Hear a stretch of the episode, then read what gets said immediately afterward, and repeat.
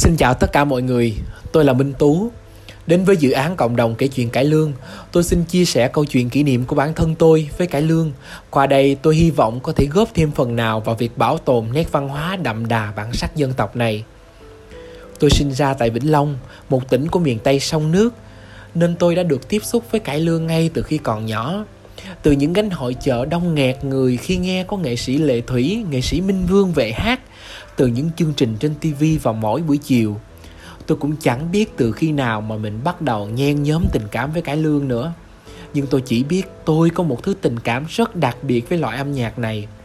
Hễ mỗi lần nghe cải lương, nhất là những lúc vừa vào câu vọng cổ là khắp người tôi như được tiêm một nguồn điện lạ kỳ, một cảm giác rất khó để có thể diễn đạt bằng lời tôi là một người rất mê nghệ thuật và sân khấu, và cũng vì tình yêu của tôi đối với cải lương mà sau này hễ có cơ hội thì tôi đều tìm cách để mang cải lương vào, như một cách để giới thiệu người tình tinh thần của mình vậy. Năm 2018, tôi dự thi chương trình Thách thức danh hài mà trong đó tôi có diễn một tiểu phẩm lấy cảm hứng từ cải lương. Nhà tôi thì nằm cạnh ngay một con sông nên lúc nào thì cũng có xuồng ghe qua lại mà đặc biệt là những chiếc ghe chiếc xuồng chở đầy hàng hóa nào là lu, là kiệu, nào là dưa hấu, củ hành và cả nước mắm và muối.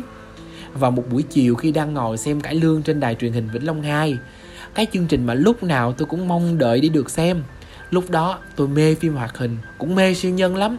Nhưng tôi mê những âm thanh trầm bổng, những ánh mắt như đang nói, đang cười và cả những điệu bộ thanh thoát hơn. Lúc nào khi xem tôi cũng bắt chước theo những điệu bộ ấy trong vô thức như một thói quen. Lúc đó tôi ngồi xem chăm chú lắm vừa định đứng dậy để bắt chước cái điệu bộ trong tivi thì bất chợt tôi nghe từ phía xa có ai bật lên câu vọng cổ trong bài tình anh bán chiếu câu vọng cổ ngân lên ghe chiếu cà mau đã cắm sào trên bờ kênh ngã, rồi thêm vào đó là câu chào hàng. Muối hông muối hông rồi lại tiếp tục bảy cô gái năm xưa chẳng thấy ra chào. Vậy là tôi có một trận cười sảng khoái. Lúc đó, tôi cũng chẳng nghĩ ngợi gì nhiều. Nhưng rồi ngày càng lớn, Cơ hội tôi được nghe những câu rao chào mời như vậy ngày càng ít dần.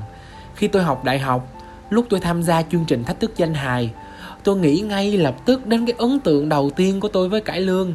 Và tôi đã viết ngay một tiểu phẩm về ấn tượng đó. Lúc đó tôi mê MC Trác Thúy Miêu lắm.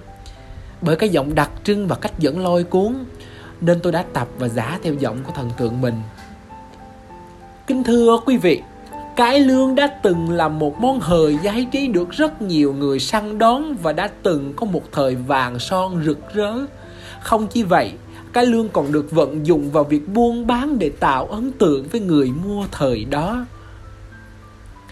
Ghẹ chiêu Cà Mau đã cấm sào trên bờ kênh ngà Mùi hồng Mùi hồng, bãi cô gái năm xưa chẳng thấy ra chào ấy vậy mà chưa bao giờ cải lương lại được ít nhắc đến như bây giờ.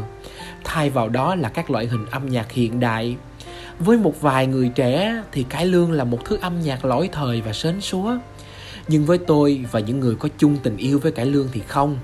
Cải lương vẫn là cải lương vẫn là thứ âm nhạc hễ nghe rồi là không thể nào quên được. Vào năm 2018, tôi may mắn có cơ hội được tham gia diễn đàn văn hóa các nước Đông Nam Á tại Manila, Philippines. Giữa rất nhiều nền văn hóa đặc sắc đến từ các nước như Thái Lan, Campuchia, Myanmar. Lúc đó tôi mới nhận ra được rằng việc bảo tồn văn hóa truyền thống của một đất nước nó thiêng liêng và quan trọng đến nhường nào. Khi đó, để cho bạn bè quốc tế biết được đến cải lương, nét văn hóa đặc trưng của dân tộc mình, thì trước ngày đi, tôi đã tập một câu cải lương bằng tiếng Anh mà tôi vô tình nghe được từ ca sĩ Mạnh Quỳnh trên YouTube. Honey, do you know I love you and miss you so much? Night after night I cannot sleep so well. You leaving me because of money. I do know who have nothing. I just love you by my heart, my soul. I don't know what to do no heart, no job, no money, no home. I will die very soon. Honey, come back, you can save my life. Và lần đó tôi đã hoàn thành mục tiêu mà bản thân mình đề ra là cho bạn bè quốc tế biết được đến cải lương.